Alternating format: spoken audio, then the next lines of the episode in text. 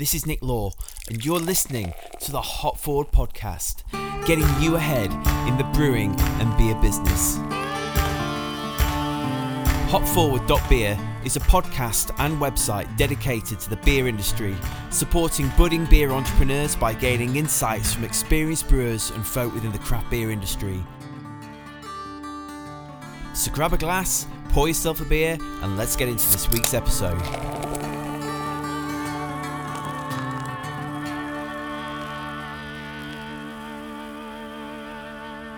Hey everyone, welcome to the Hop Forward podcast. So, I hope you're enjoying the unseasonably warm weather. I was saying to someone the other day, I don't know whether I should feel perturbed by it um, because, on one hand, it's great. I love spring and I love the sunshine and the smell of grass and the feeling that I want to drink a beer legitimately in the sunshine um, most of the time.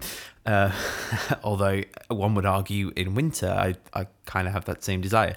Um, but on the other hand, I'm kind of like, this is kind of symptomatic of climate change. So I don't know. I don't know how you feel about that. So let's let's just weigh that one up. But um, how, how's it going? I hope I hope business is going well for you uh, this week, and that beer sales are starting to pick up. Now uh, it's been a long, cold, lonely winter. Do do do do do. Let's hope you know what that reference is. If you don't, then you seriously need to get a good music collection. Turn off that bloody Shakira or whatever guff you're listening to um, Shakira, who listens to Shakira? Anyway, um, so on this uh, episode this week, and I think this is quite timely because I've, I've had a few conversations of late about um, sales and supermarkets and things. Um, but on the podcast this week, we've got uh, Richard Morris who's joining us, and really excited about this episode because uh, Richard's great guy. He's a brewery consultant and a writer and a beer judge, and he has been around the blocks. He used to work for Courage, I think John Smith, Foster's, and all that um, back in the day. He's worked with Fuller's um, on some of their projects, and he's just been around the block. Like he knows his stuff. Works with Tesco and supermarkets, and very, very knowledgeable. And I think you'll get an absolute shed load out of this episode. So, but before we dive into the episode, um, how many of you are going to see Beer X?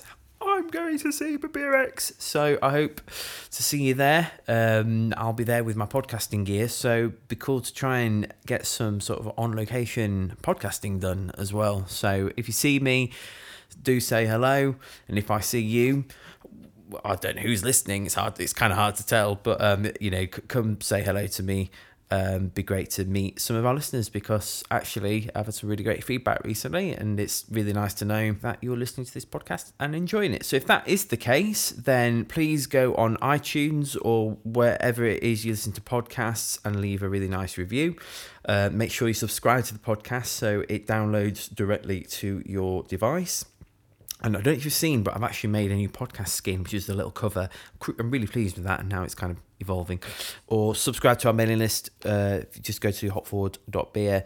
It's on there, and you can see a range of other services and articles and stuff that will help you get ahead in your brewing business. So, diving straight into this week's episode now with Richard Morris. This is what I'm referring to as the double IPA episode not that it's got anything to do with double IPAs, but I recorded this today and I'm releasing this podcast today. It's just super fresh, so get involved. So today on the podcast, I'm joined by Richard Morris, who has a very impressive CV. Um, why don't you tell our listeners, Richard, about who you are and the whole host of uh, food and beverage related things you've done over the many years? Yeah, I'm a very lucky person. Um, I started off my um, career with a, a, degree in French and marketing from Lancaster University and enjoyed the marketing side enormously.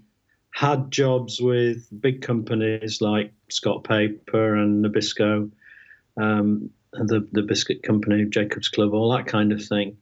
And then I really landed on my feet because I got a job in my early 30s when I should have still been just um, filling in uh, forms in uh, triplicate as marketing director of, uh, of Courage, uh, which um, not all your listeners will know about or, or, or viewers will know about, but It was a big thing in its time. Um, and it was taken over by Elders IXL, which are the uh, Foster's people.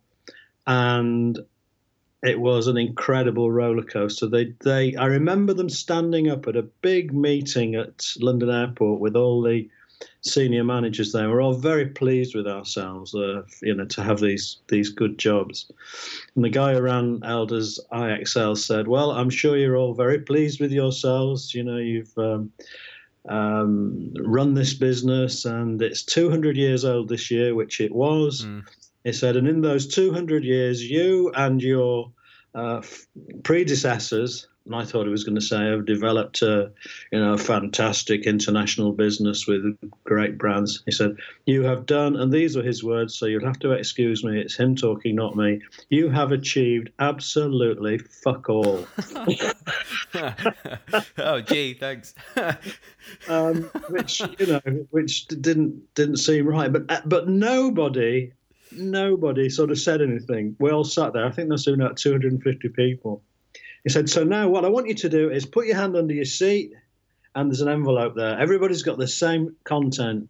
And the envelope basically said, Whatever contract you've got with any of the Courage businesses, it's now with Elders. You can get 28 days' notice like I do. And if you want to fight me, that's fine. We have a team of people in Melbourne who will deal with that for you. And they said, so I think we're probably going to leave it at that because you're going to have to do a bit of thinking, and I don't really have anything to learn from you. Oh my goodness! Wow. So anyway, he got put in prison later, so I didn't.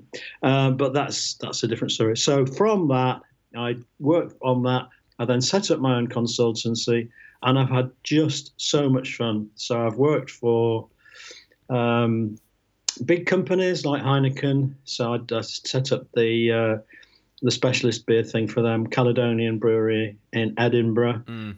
For Marston's, uh, when they went into the on trade, off trade for the first time, which was in the late 90s, and um, Tesco at a similar time when they were really. I remember the first craft beers coming into Tesco from Shepherd Neame. And so I, I, don't want to think how long ago it was. I'm just very, very old and everybody said, "Oh, this will never take on." You know, you can get this is a 500 ml bottle, and that's just under a pint, and you can get four times as much lager for just the same money. So nobody's going to buy this kind of thing. And anyway, it tastes really funny, and anyway, you know what's happened since. Mm. And um, I've worked for the Science Museum because they have their own beers. Um, done the Tesco Beer Challenge, Tesco Drinks Awards. Um, all stuff getting people to really engage with beer, to enjoy it. We did one for the Daily Express, which was uh, they'd done some research, and I don't know, 60% of women in that, those far off days said they didn't like beer, and 50% of that 60% said, but they'd never tried it, but they knew they didn't like it. So we did stuff at railway stations, testing people out, saying, right, tell me what this is. It was it was actually a um, Belgian sparkling uh, beer. Mm. Uh, and women said, and men said, it's um, champagne or it's a sparkling wine, and it was beer. So, you know, all that kind of stuff. So it's been a real roller coaster. I am now semi retired because um, I worked quite hard for 40 years. I thought, you know, yeah. you deserve an afternoon off now and again. uh, and I did a lot of traveling as well and so I'm yeah I'm semi-retired. What I'm enjoying doing, I'm helping some local craft brewers. I still uh, work a little bit with Heineken. Heineken deserves, uh, I think, a better press than it gets. Right.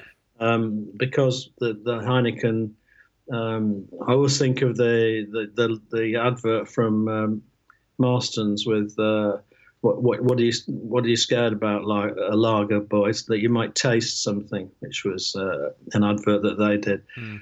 um, and there's still quite a lot of people who think lager of any description can't be a good beer but i think we're kind of getting over that now. And i do courses showing people what different lagers are available from the mass produced ones which are fine for what they are. Mm-hmm uh, right through to craft lagers from from all over the world. So I do beer tasting evenings called beers and banter, and have a lot of fun with it. Silly competitions, win prizes that go back to my time at Fuller. So I, have got some exclusive prizes that you just can't buy. Oh wow! Um, and, and people love it. And and they get in, you know, their eight beers and they, they pick their favourite and they argue why that's their favourite and everybody else is is rubbish, and it's just good fun. Mm. And I'm, I also do uh, beer appreciation. It sounds a bit stuck up, doesn't it? Um, on cruise ships. So again, you get the same thing that even five years ago, and I still get it periodically. Five years ago, people would say, I really don't like beer. Um, it's a, it's a. I don't always say this, but they think it. It's a bit of a common drink. You know, wines are much more esoteric and special drink than beer. And then when you point out to them, it's a lot harder to make good beer than it is to make good wine, which is you know debatable. But I know that to be true. And they listen, and then they try something different, and they enjoy the fun of it then you convert people. Mm. And very rarely, and I do an exit poll, we very rarely get people who come in as doubters and go out still feeling that way. They may not think, "Oh, wow, you know, I'm just gonna, I'm just gonna drink nothing but beer now," um, but they, they think actually the, what they generally say is, "That was better than I thought it was going to be," which is kind of a backhanded compliment, isn't it? Yeah. But it's um, it's good stuff. So that's a little bit, in fact, a little lot about me. Great stuff. So when you were starting out as a brewery consultant, um, you know, obviously, like your first gig probably wasn't Heineken or Fuller's, but like, how, how did you sort of um, decide to go into that and then build customers up from there? Yeah. Um, because it's something I do and offer myself as a consultant, and and I I wanted to go into it, but I was a bit worried that people like you don't know what you're doing, you know, do you know what I mean? yeah. yeah. I, I was lucky that my bestest friend, who I work with, because uh, I was a city boy, I don't put that on my CV because mm. nobody likes city boys because they have red braces and even redder cars. um, but but the guy that I worked with at NatWest Markets then became the uh, MD of Marston's. Right. In the late nineties, a guy called John Dunsmore, who some people will know um, now runs Edinburgh or owns Edinburgh Beer Factory, having been um, chief exec of Scottish and Newcastle. And he sort of t- took me with him from NatWest Markets to Marston's. And then that got me into contact with Tesco. And then Tesco just wanted everything done for them. Mm. They could see it was a, they still do it. They could see it was a growing market, but it wasn't big enough for them to use their own people and they didn't think it was worth getting the knowledge to do it. So they used they used me on that and other things as right. a sort of a pathfinder. Okay. Once you've done that, then you've got um, people like that on your list. It makes it a lot easier yeah, yeah, to sure. develop it because that touches on one of the questions I'm going to ask about supermarkets. So I think the dream for a lot of small independent brewers when they set up is that yeah. they get their beers onto the shelves of national supermarket chains. It's a little yeah. bit like kind of like a, a band getting signed to the major record yes. label. Um, yeah. Now, obviously, you've worked with supermarkets. I mean, can you talk? You, you hinted upon it a little bit there, but can you talk us through the sort of buying process from a supermarket's perspective, and then um, how would a brewery with big ambitions sort of get get into that to secure those places on the shelves? First things first, just in, just think of your in-mail box uh, uh, on your computer. I, I dread I dread it. and all the um, requests from people who want to usually yeah. sell you stuff, mm. want to buy from you, but it's usually the other way around. Yeah. What you will do is you will filter those. Uh, I don't get any PPI ones anymore, but I used to. You know, you, you think I'm I'm not even going to bother to open this one yeah. because it just doesn't engage with me. Now, the same applies. The supermarkets buy on a 12 week cycle. So if you want to get your beer listed, you have got a 12 week period, assuming you're going into a new 12 week cycle, to attract their attention, get the basics done, and t- tell them why. And this is really, really important why your beer should replace an existing beer. Right. And you can even go down to saying, I think for these reasons, our beer, you know, old doodle doodle, will sell better in your stores than something else, and name it and Yep. say why. Because they give you, they'll give you 30 seconds on the first thing. So you write and say, and I'm making this up, but it's a, it's about right. Uh, we've got a great, we've set up a great new brewery. It overlooks the river, something or other, Itchen.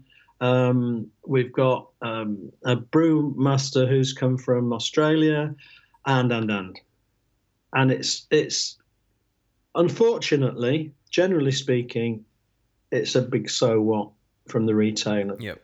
What the retailer wants is for you to say, we are developing a way of selling our product which is unique.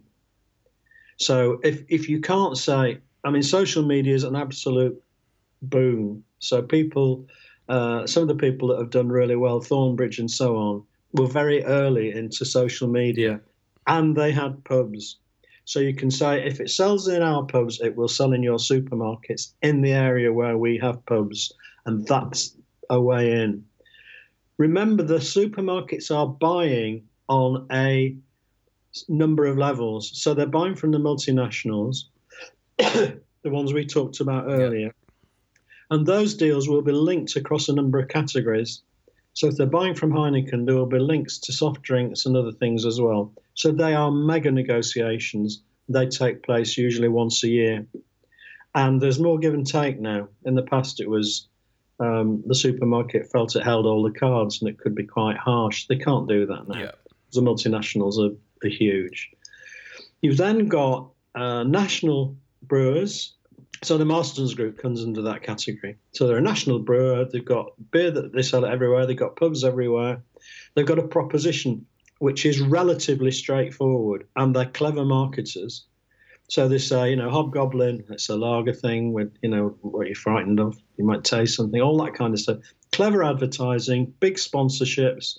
Uh, Once you get down into, let's say there's three people with a brewery, what you all you will get. I mean, I once took on um, Exmoor Brewery nationally on day one because they had the, the first of the blonde beers because I was buying the beers there. Yep.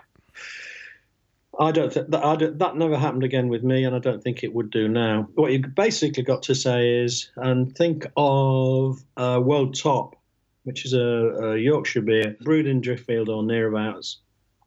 They basically concentrate very heavily on building their local presence, and then the supermarket has an area for local beers, which is bought usually by a separate team. So if you can get them to listen to you, you've got a much better chance than trying to go to the national team. Um, they that local team will have the permission to use certain spaces in the stores in a Mm. certain area. So you- you've really got a chance now. You can talk to them. You can give them a good story. Brew York's an example, a new brewery in York. Yep. You can say we're selling our beers for these reasons, and it's not just because they're super hop forward, very complicated with um, traces of tangerine peel and all that kind of thing. You just say these are great tasting beers that people like. Of course, the supermarkets make a bigger cash return on a craft beer per bottle than they do on a national beer, generally speaking. So you've got to be prepared to accept you've got 30 seconds to convince even the regional team why you will be worth listening to. Then have a good proposition, have lots of lots of verbatims, people saying, really, you know, this beer is licensees usually. This beer came in, it was our top seller within three weeks, and we've kept it on the bar. We don't usually do that, but we have Yeah. that kind of thing. The the watery stuff, the wishy washy stuff, which is we think our beer's very special and you should have it, won't work because everybody else thinks that as well. Mm, they want facts and figures, right? Yeah, nobody's going to, going to go in and say our beer's pretty average actually, and it's massively overpriced, and people who drink it uh, never have one. You know that isn't. You're never going to say that. Mm, But so you've really got to be ready to get onto the positives. If you oversell it, it's a bit like somebody trying to sell something to you. If you oversell it, that is just as bad because you sound desperate. So, what? Give me some examples of overselling it. I'll if you put if you put our beer into twelve store, and this is a real example. If you put our beer into twelve stores, and these are the ones I would like, so you've done your homework, I'll give you your first month's beer free. Now people do that. Mm. They say we'll not charge you for the first X months of beer or first month of beer that you sell. Don't ever do that because that basically makes your undervalues your beer. It makes people think that you don't think your beer is worth anything. So, oh, and the other thing about overselling is, and, you, and again, this is really, it's so obvious when it's said. If you say, I think you should stock my beer because Waitrose do, that's that. Well, that's not just overselling. That's just illogical, because first of all, to talk about a competitor that you got into before you got into them annoys them. Why didn't you come to us first? Mm. And if you say I did and you turned me down, well, why did we turn you down? Hmm. Uh, you know, you can't win that one. Um, and the demographics are different. So it's about somebody saying, you know, I've got I've got this really nice Range Rover I want to sell you, but what you really want is a Ford Fiesta. You know, you just you just out you're not in the market. Yeah. So I think it have a good story, believe in it, keep it relatively simple, avoid any kind of trite. Ours is the best beer in the region, or we sell more beer in uh, on a Saturday night in Sheffield than anybody else does. Not interested. Now you're really going to have to try harder than that. And ultimately, they all, as they should, but didn't used to, taste test every beer before they put it in Right. and they're good at it. You know, they have people who are really qualified and competent people to do that. Yeah.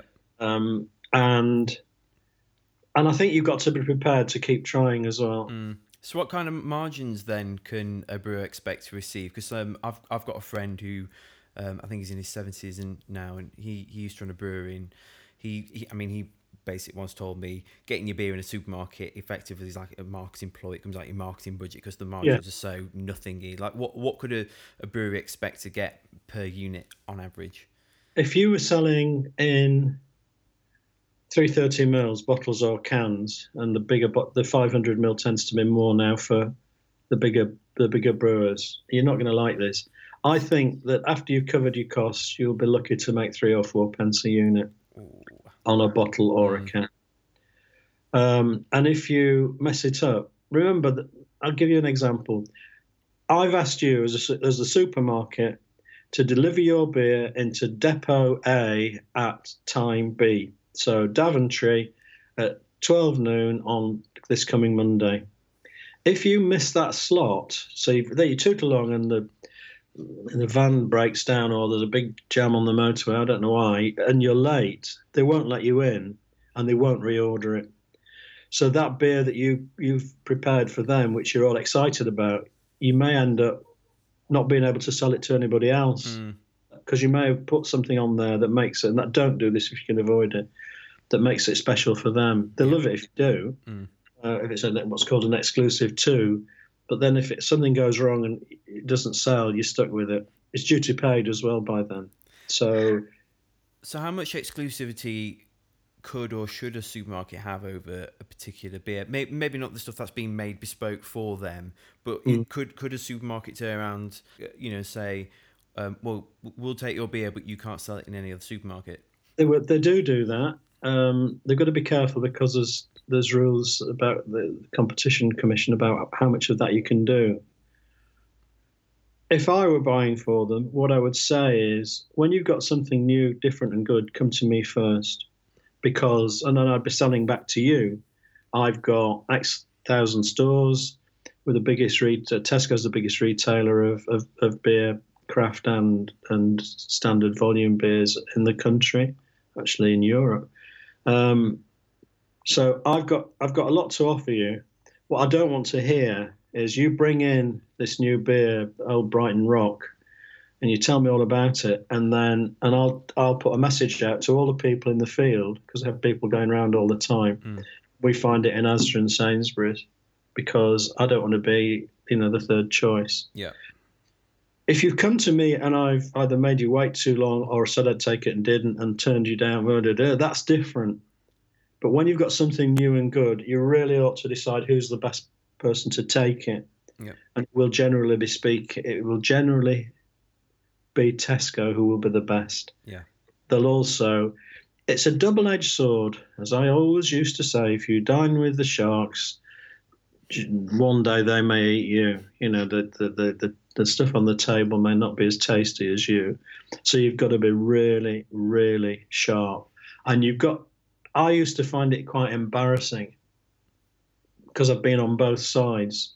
The brutal nature of some of the uh, interchanges is quite hard for me because I'm an old softy. Um, and I, I, used to buy confectionery for Tesco, and you know some of the things we had to do with one of the big multinationals embarrass me because I don't like that kind of conflict and that kind of language. But in a Tesco, like other companies, talks about JFDI, just flipping do it, and um, it's a hard world. Yeah, it's a hard world. So, what considerations should a brewery take? You know, to, to sort of make that final decision. Um, because obviously, you know, you've got to be SALSA accredited and yes. that comes with its own cost and everything. But what at what point should they how how should you know as a brewer we're going to go for it? I would have two or three things that you you you decide. One, am I clear what volumes I will be required to produce for that company in the first two months? So if Tesco say they're going, and, and they will give you a very clear idea. If they say they want, let's say, twenty thousand bottles over two months, can I do it? without letting anybody else down. That's the first thing. The second thing, and I'm not making this negative, I know lots of great brewers who've done really well mm. and are getting good relationships with supermarkets. The second thing is, how will it affect my relationship with my existing um, customers? And how will it affect? I'll give you an example, a current one on gin because gin's quite a growing market, as you know. There's a Yorkshire gin firm who sell at very high premiums, uh, thirty-five pounds, forty pounds for seventy-five centilitres at forty percent, and they've done very well, and that's great. And now they've done an exclusive to Aldi at twenty quid. Just well, we'll see. Yeah. But I know that if I, my daughter runs farmers markets where these guys sell their, their uh, gin, other people will say, "Well, I don't have to pay." The, yeah, the full because I can get it for twenty. Oh, it's not the same thing. Well, it's not twice as good, is it? This, you know. So that's that's one thing. The final thing is be absolutely clear that you understand the mindset of the person you're selling to and take some time to learn that and understand it and talk to people who do know so that you don't go in and it's a bit like you know going to a dance and saying the wrong thing to somebody. If you say the wrong thing to somebody in a supermarket they won't let you off. You know you, if, it, particularly if you say something that makes it look as though you think other retailers are better than they are. Mm. Touched on touched on already um, and i think then final thing let's say you will only get a small order to start with, and it will be small enough for anybody, generally speaking. And I do cheese and deli meat and so on, and it's the same with them. Once you get that small order, work on it and supply it as if it's the biggest order you've ever had without letting anybody else down. Mm. Never let somebody else down to support a new retailer, be it a supermarket or enterprise whatever they call themselves these days. Just don't do that. Put yourself in their shoes. How would you feel if you were waiting for a delivery and then you or somebody said, "Well, we couldn't deliver on time because we had to get this order out to Tesco." You know, just don't don't do that. Just be, yeah, it's it's common sense. But you would be surprised how many people do make that mistake. They're so pleased they've got this big order that everything else goes, you know, to minimal importance. Yeah.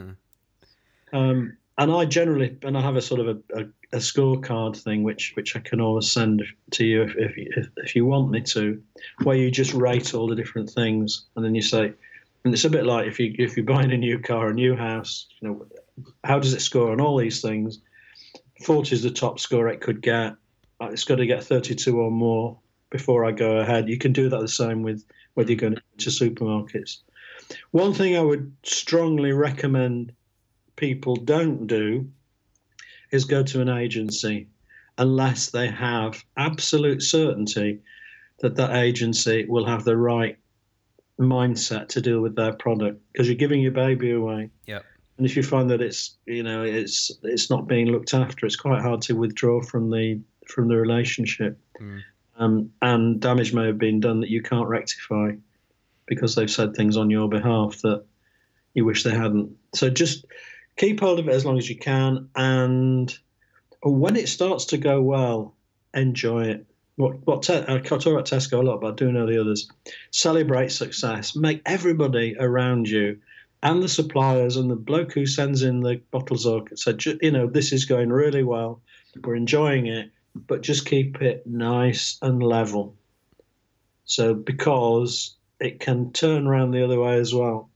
But you know, Leeds Brewery, I know this area better now than, than others. People who just keep at it and adopt a sensible approach do well. But you just got to keep your head screwed on. Yeah. So, uh, over the many years that you've been involved in the beer industry, how, how have you seen it evolve over time with sort of working with the breweries that you've worked with? I, if I go back to when I started, then four or five breweries controlled ninety percent of the market. Um, and the reason was they owned the pubs as well. Their areas, you probably know, was uh, 30 miles. So, generally speaking, 30 miles around the brewery was where their, their key business, and that goes back to Victorian times. That's the distance a dray could do in the day and, and come back again as well. Um, so, and then they all got gobbled up and went into the the Courages of this world and and all the rest of it. And then the government stepped in with the beer orders. I don't have strong views one way or another about them. We we handled it very well at, at Courage uh, or um, Foster's as it became, um, but not everybody did. And I think the beer orders actually did. I think they probably did more harm than good because you got a different kind of big company. So you got big retailers. Bass gave all their pubs to the new enterprise business in the late 90s, Ted Tuppen and Co. Literally, you know, for a pound each because they couldn't have the they couldn't have the brewery and the pubs because of the rules, and they didn't work out how to. No, anyway. So, I think that was um, a time when real innovation wasn't wasn't required.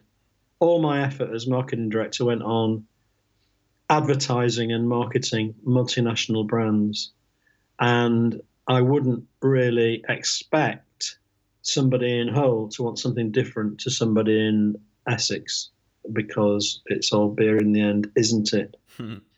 Um, which, of course, strictly speaking, it is. But since then, what you've got is you've got the beer orders, you've got quite a lot of money. You know, Brewdog's got a lot of international money in it. It's not just two lads who set up with a dog in, in Ellon or wherever it was in, in Scotland. Um, and so you get a, a, a, lot of vitality in the middle of the market. Um, so Brewdog, Thornbridge, one or two others are quite big. Marston's is still quite big. That's got quite a lot of vitality. But then you've got a whole new category of, and I, I don't know what craft beers are. I do in the States because there's an official description of them. But you get a lot of people who are enthusiastic, who set up uh, smallish breweries, and I'll, I'll mention Brew York again because they're they're local to me. I know the people quite well, and they just make it work. Uh, Magic Rock, you know, in, yeah, in, in Yorkshire, that is another one. Um, and those people just don't let anything slow them down. They just keep going. And I think they've got an integrity that people find quite refreshing. Mm. So now I, I I can't remember. I did it recently, but I can't remember what the um, figures are for craft beer um, penetration in the whole market, and it's difficult again because there's not a proper definition of it. but it's quite high. And on export, the craft producers are doing better than the big one, the big producers are. Um, and I, I, work on projects in China for UK uh, craft, and it's it's intriguing. They will pay in in um, Beijing at a, at a stall in, in in one of the squares the equivalent of twelve pounds a bottle for a three thirty ml can of, of UK brewed craft wow. beer, and they don't earn three times as much as we do, yeah. times as much as we do. So it's a true premium product that people enjoy. So there's from having been controlled by a number of people like me, because I had a chauffeur and a this and you know, it was a very easy life in many ways. You just have a big lunch every day in the director's dining room. You've now that's largely gone. Those companies still exist, but they don't operate in that um, OTT kind of way. But you've got lots of other people who are forcing their way up. And I don't know how many succeed to get to the level of, of a magic rock. Um, I could work it out probably. But it never stops. So when you think, right, this is, I'm thinking of a particular one around here. They had a good year in 2016 and they've had two bad years since, not any of the ones I've mentioned. And that's the nature of it. And it's hard when you think, well, actually, I've just got, I've put all my savings into it, and we've all driven the van and all that, and we're doing, we were doing really well, and then something happens mm. that that stops them doing as well. So it, it's quite hard. Um, I think one thing that really concerns me is the acquisition of some of the more interesting craft brewers by particularly by American concerns. Yeah. Um, in a Sierra Nevada, I've watched from the beginning, and I and I like them. I like their attitude to their staff. I like the fact that they're very interested in environment. You know, the new brewery on the East Coast is has been built with environment first and foremost, um, and that they don't come under the category of, of, of some of the others that just snap up brewers that have got a good local market in Michigan or whatever, um, that worries me because I think, uh, again, I'll give a different example. Just I, I, I, got a new car recently, which was German in inverted commas, but it has it has components from 26 different uh, countries. Now that may not matter, but somehow it just doesn't seem quite so good. I don't necessarily want every single bit of it to be made and put together in Germany, but I'd have liked more than half of it, and less than half of it is actually German produced. So there's things like that when you just think, is this really what I bought into? And I think that's happening with craft. You know, Camden Town, various others. Uh, Sharps is the is probably the best example where, and this annoys me, so I'm going to go all annoyed and it is. go for it. Go for it. steaming. Are you ready? take my hearing aids buckle, out. Buckle up, people. Otherwise, they'll my hearing aids will explode. Sharps have got a big site in um, Cornwall, as you know. Yep. They were having their beers produced by the company that finally came out of the woodwork for quite a long time. That company, Coors, whatever they call themselves, Molson Coors, um, made this press release because I am a British Guild of Beer Writers member, mm. long, so I get press releases from different people. And they said, We are moving the largest part of the production to Burton because we don't have the capacity to produce the requirements in Cornwall. Yeah, I know, but if you get an aerial shot of the brewery, they've got 20 acres around them that they own. A lot of people in Cornwall need the work because it's it's quite a poor area, yeah. a seasonal business. And I thought that was just the meanest thing ever because um, they promised they would keep be true to the roots of the business, mm. and they're not. And I think that's why sometimes people says, and it says rock, you know, uh, rock corn on the bottles, but it doesn't say brewed in Burton on Trent. Um, and I think it probably should. I just don't think people, when they find out, I mean, a lot of people say, "So bloody what?" You know, it's a, it's a nice beer. I enjoy it. I don't care where it's brewed, really. Um, but I think some people do care. Um, and when you go to the brewery now, it's not running at full capacity. The mm. Cornish brewery, I don't think that's fair. I think people do care. You know, I, I was out with um, my in-laws the other day, and my father-in-law had a um, a pint of Doom Bar, and he meant you know he said, "Oh, yeah, brewed, brewed in Cornwall." And I said, "Well, actually, it's not brewed in Cornwall." I told mm. him where it was brewed, you know, and he was surprised by it. And um, you know, I, I think that's why obviously a lot of macro breweries get a lot of flack, you know, because yeah. it's, it's it's it's not very upfront um, and you were sort of saying about ha- the smaller breweries, your Magic Rocks and your Northern Monks, you know, having having sort of the integrity, yeah. um, to run with it. What what do you think macro brewers, not to name names, but there aren't that many of them. Um, what what do you think macro brewers can learn um, from micro brewers? But then inversely, what can micro brewers learn from the big boys? I don't think macro brewers have the mindset to learn anything from anybody else. Right. Um, and I've worked for Coca Cola as well, and they are and they don't learn from anybody else. Although they're making some big acquisitions now, they've bought Pret a Manger, they've bought um, Costa, so on and so forth. So that's quite interesting. But they tend to. I know I've got some books on my bookshelf from the big American um, gurus on on marketing and business, and they tend to work to those standards. So it's about scope, it's about making your people feel valued, blah blah blah and so I think they, they, they work on tram lines. So I don't think they learn much from the craft, or vice versa, because they are their their business model is so different. Now the Carlsberg Brewery moved from the centre of Copenhagen so they could use the site for other things, and they put in a fantastic um, brewery uh, on the edge of Copenhagen, which is really super duper and all the rest of it but it has no soul. So they've now got a craft brewery side in Copenhagen that they run with Mikkeller. You know, so yeah. they're learning that actually you, you can get some energy out of working with with good people. But I think the difference between the two is so huge, and the the um, distrust of each side to the other is so great that I think people are just going to have to go down their own track really, and, and not and not have too much contact. If somebody comes along to one of the breweries we've mentioned in Yorkshire with a 50 million pound check um, because they want the name, it's going to be hard to say no. And I can understand that. And I wouldn't say no. But I think it pushes the, the shape of the industry out. It's happening in France as well and South Africa.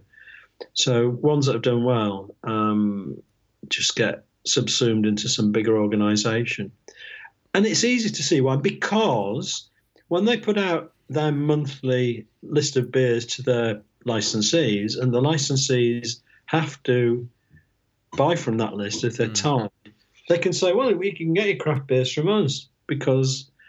A, we've sourced them, but actually we we produce them as well, and so that's quite a a, a, key determinant of the success of the relationship between the big brewery and the the pub that's tied to it. Um, but I find it all. I'm getting old. I find it all very concerning that that little bit of magic.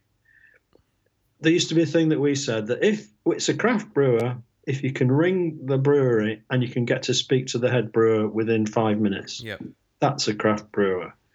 Uh, and if they say, well, you know, we'll put you through to the production di- director's assistant and he or she'll take a message, that isn't a craft brewer. Mm.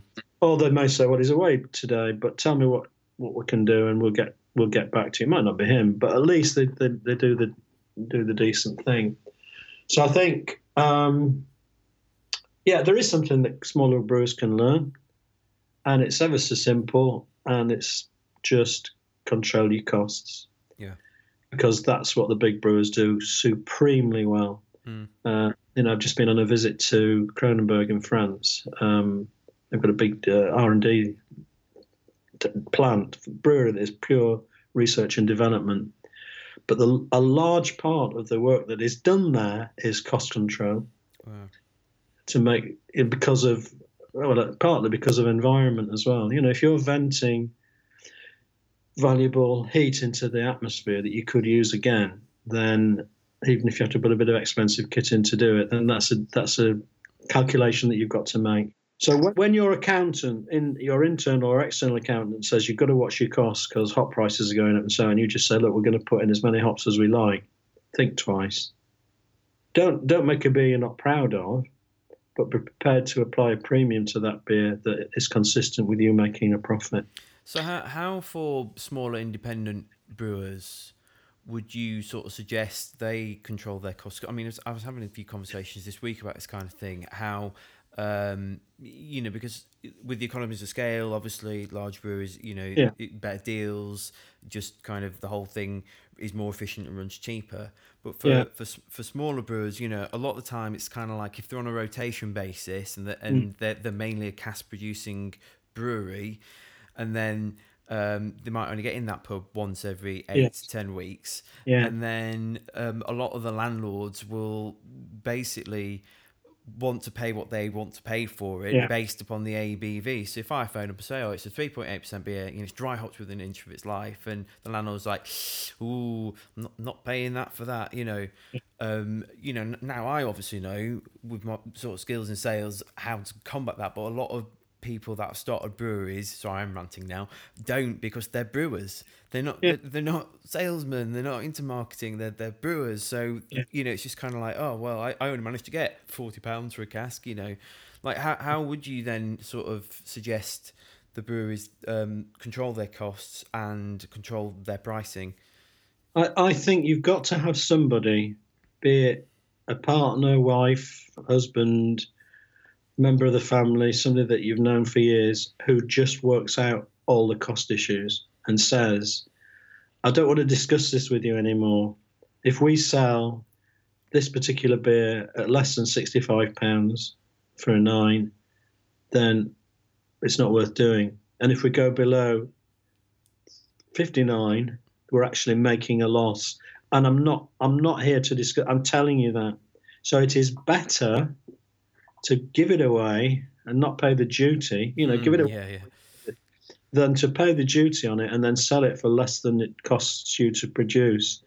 And this, all have a marketing budget and say, I need to, and, and be very clear what you need to get for each beer. It's not difficult. It really isn't. It'll vary with volume, but not much on the, on the volumes we're talking about you can say, well, I'm going to have a marketing budget which is paid for out of that top bit of, say, £10 a, a cask, and I will use that as long as that £10 is available. And once we've run out of that budget on a monthly basis, then I have to stop. Because I stop. I'm an absolute so and so. For someone says to me, um, and it happens a lot, while you're doing this for us, could you just do that? And and this is what happens with when you're selling beer. And and when you say, well, yeah, but there'll be an additional cost, you go, oh, well, it's not going to take you long, is it? No, but time's all I've got. Yeah. To, so if it take, you know, you know what what my hourly rate is, you know, which is fifty thousand pounds an hour. So if uh, if I gave you if I gave you half an hour, you know, it would be the cost of a decent car. No, really, you've got to be really strict because otherwise you come over as defeated. Mm the other person says, right, you you want uh, say you want sixty eight pound for a nine at four and a half percent. I, I don't know the figures anymore. I'm, that might be right to make a, a few bob, um, and, and then sure you get your casks back, your empty uh, containers back, and and it's like something out of bargain hunt. And they say, well, you know. yeah, well, I can get that for 40 quid. Well, you can't get this for 40 quid because I make this and I don't sell it for that to anybody. Well, what's your best price then? And that's when you really got to think carefully. Mm. Because if that that person and you're going to say knock three quid off, which is probably all you should be doing, unless you've priced it ridiculously high, and then you don't deserve to to succeed. To be honest, be sensible in what you're asking. So I can do three quid if this this and this happens. And if he says, "Well, do you know what? I I, I thought you were a bit of a soft touch," he won't say that, but he'll be thinking it, or she will walk away you've got to put your time into working with people who have your mindset yep. and who are prepared to be as um, honourable and committed about you, their business as, as, you are about yours. If all they're doing is putting in beer that they can get cheaply, that is not a recipe for success in their business. They've got to have the really best ones if their customers are going to come back. So I think you've got to be quite hard and plan it really well. Yeah. But it, I know local brewers here when I, I give this speech, sometimes a speech to SIBA members, and they say, well, you know, we haven't got time for all that. We've got to be out there. The Monday morning, phone calls, eight o'clock. You know, what do you want this week? I say, well, I think you've proved my point for me. You know, if it's if it's all about, can you do it for, well, that's sixty quid. Can you do it for forty? You've you walk away. It's hard, but it's the only way. Yeah, totally. Now, the the main about fifty minutes into the podcast, the main reason I, I reached out to you um, was because you work with Fuller's, Yeah. um, and although it caught many of us by surprise, I remember you sort of saying on the Facebook group that it didn't, and I'd I'd love to pick your brains on um, the sort of background behind that and why it didn't surprise you. And I think it disappointed me and shocked me. It didn't surprise me because, got to be fair, I'm quite emotionally involved with Fuller's because they were my first biggest client, big client, and the one I had the longest. I had nearly 30 years with them Mm. doing different things. I think that the world moved on and and and there were like six or seven different things that Fuller's could do. And if they and they didn't, they couldn't do all of them, either because they didn't have the will, which is quite an important thing, or the money, which is less likely because they're quite they've got quite a lot of money. When one of the Fuller family moved, he had 15 Pantechnicons, as he called them, his furniture. So he could sell five of those worth, couldn't he, and, and buy a new brewery.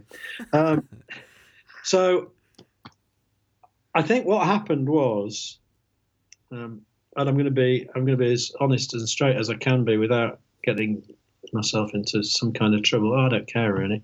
What could they do to me? Ah. Um, I think people got in charge of the business at the top level who didn't really understand the culture of Fuller's or understood it and didn't value it anymore. So they thought a family brewery based in West London that did everything was not something to treasure. And it was difficult because when I was there, there were there were always like when the government has this the spending round, and you know the, the social security people want some more money, and the hospitals want some, and defence wants some, and all the rest of it. That was the same at Fuller's, and all the different departments used to fight for what money was available, and that's not unusual. I don't think there's anything really too wrong with that. But I think the comment was made by someone who's much closer to it than I am. To have stayed in brewing, we would have had to put so much money into investing because they bought Dark Star and then Mm. on the bonfire, didn't they? Um, I think we would have, we would have had to spend so much money on investment in brewing related things that we couldn't do anything else.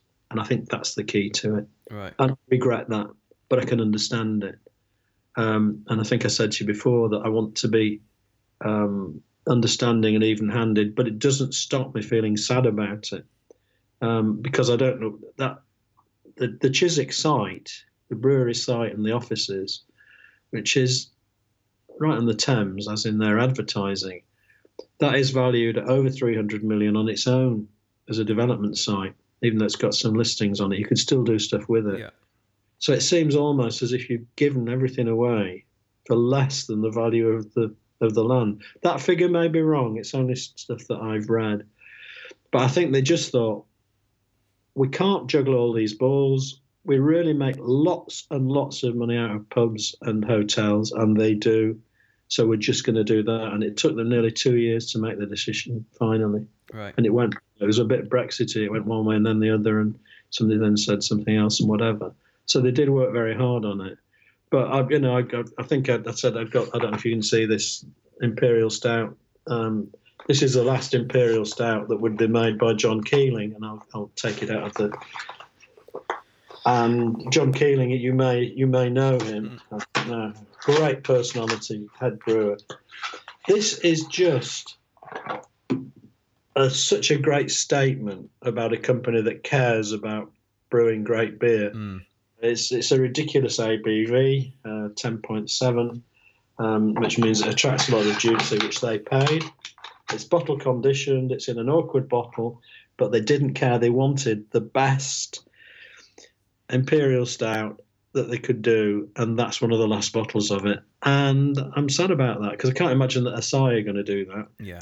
All I remember Asahi for, because I worked in Japan, was they've super dry, Asahi super dry. Its big claim to fame was, and it became the biggest selling beer in Japan in six weeks, was it didn't make your um, breath smell. So when you went home, you know, and your wife or partner or whatever said, you know, what have you been doing? Oh, have you been drinking a lot? Oh no, and he didn't smell of beer because it didn't, and it doesn't. Try it, um, and that doesn't kind of give me as much fun as that. yeah, absolutely. so we'll see. We'll see what happens. But I think basically they've kept the, the they've got the, the, the brand names the license to Asahi for, for in perpetuity at no, no, charge. So they haven't really got the brand names because they've they've signed them over. Yeah. But I think it was just too complex, and they thought if we have, I'm making this up, ten million pounds to invest, which it may be about right, and then the next year we can buy a big lot of extra third wanglers for the brewery, or we can buy three or four really great London pubs. Yeah. Um, so I think we'll do the latter. And those decisions kept coming thick and fast. And there was nobody there who, well, no, that's not fair. It, you couldn't argue against it. It was it was a it was a logic, but it, it doesn't please me. Mm. Europe has some logic to it, but that doesn't please me either. But it's it's happened. Yeah. So, on that bombshell, my last question is sort of t- t- ties into that. Um, so, I mean, where where do you see the, the beer industry going over the next few years, particularly with Brexit? Um, yeah. You know, so where do where do you see it going, particularly for you know UK brewers, and how that's going to impact them? I've seen a tremendous uh, improvement in the quality, sorry, of support from the DIT Department of International Trade. It used to be a real old boys club, um, and I had some good lunches with them over the years. You know that that's fine. I don't mind a bad lunch. You can't see my fat stomach, but it's there somewhere. Um, all due to good lunches and bags of crisps, and they didn't do very much. They work really hard now. So if you've got aspirations to export to um, anywhere, but particularly I do Southeast Asia for them, then the support that's available is fantastic. And Brexit has actually forced that because the government has seen two years ago when it all kicked off that all the easy markets might slip through our fingers. So people who put the effort in with the DIT, and I recommend it to anybody who's brewing and they don't export, just go and talk to them because they're very, very good. In the next five years, then with sort of mainland, where, where do you just sort of see it panning out, just in terms of what people can be drinking. Do you think? Because there's some argument that you know, oh, the, the quote unquote craft bubble is or has burst, and yeah. others say no, it hasn't. Don't be ridiculous. There's massive room for growth. But I mean, where, where do you sort of see that panning out? I, I think there's room for growth. Let, let's imagine that we've got a continuum. This is really, and, and I do this on my beer tasting events. So this is extreme. So that's Belgian sours and Gueuze and all that kind of stuff. And then in the middle, you've got interesting, well crafted. I'm not saying there's anything wrong with that top mm. category. I love it. And I love the face on some people's face. They go, oh, you know, what have you done to me? like grappa, you know, what, oh, how dare you serve me such a thing? Then in the middle, you've got a big area of people who want really well thought out, well crafted beers that aren't very extreme. Mm. You've got the, the cooking lagers and, and bitters from whoever. Get that middle area right. Do the other stuff because it's fun.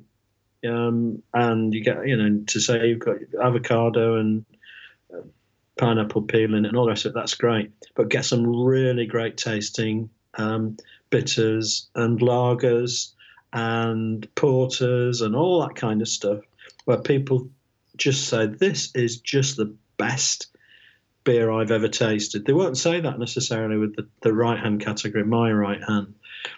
But if you get that right, and I, I would give us an example Black Sheep years ago, they really made Yorkshire Bitter come to life. So I had John Smith's, there was Tetley's, but the, the stuff that came from Black Sheep just had more finesse, more depth of flavour, better head retention. Those are the things that give you the volume market. And some smaller brewers say to me, "I don't want to. I don't want to sell a lot of beer. I want to sell a lot. I want to sell the kind of beer I like." Well, that's fine, but you know, who's going to buy your next VW Golf for you? Yeah. Oh, the, it it does feel a little bit sometimes that with social with social media in particular, you, you know, you can go on Instagram and and you know really dial into to what is what you've just described a, a niche, a very niche market. You know, yeah. um, massive imperial stouts with you know all kinds of different coffee beans that have been fermented in squirrels. You know, whatever yes. it is, um, and those are beers that you experience. Uh, more than beers that you drink, but you, you yeah. know there's a huge market for beers that you drink, and one of the things yeah. I have to remind people again and again I speak to is kind of like most people aren't like me and you that are really really into beer. Most people just want a beer. I think the thing is as well, they want to feel and this is this massive number of people who must be not be reviled because they don't want to be in that mm. far category. They just want to feel that somebody is going to give them something that's special. That's why Waitrose works well. It works well in the north against all all the odds because they make people feel special. Of course, it's a bit more expensive, but but but so they they compete well. You know, in York where I live, um, and everybody thought they would fail because they were seen as southern biased. You know, and we don't like southern people around here. But they just did everything to make it welcoming. You get a free newspaper, you know, you get a free coffee, blah blah blah, and they carved out a sizable niche, and that's what you need to do as a brewer carve out a sizable niche and enjoy working in it and and don't that feel sorry that you're not selling your really um, way out ones in large volumes because that's not what they're for anyway yeah. you shouldn't expect that anyway absolutely Well, thanks for joining us on the podcast today, Richard. Um, if people Thank want you. to find out more about you and your services and, and your beer tasting, how can they do that? I think they should just probably email me um, and I'll then send, and they can say what sort of thing, and I'll send them examples. So it's Richard Morrice, one word, M O R R I C E, at live.co.uk. And then I'll try and um, find some interesting things. Brilliant. Thanks. Well, thanks for your time. I've really enjoyed it. Thank you. Thanks for tuning in to the Hop Forward podcast this week. Make sure you hit the subscribe button Follow us on social media at Hop Forward Beers and visit our website hopforward.beer for more articles, insights, and a range of services aimed at helping you get ahead in the brewing and beer business. Until next time, cheers.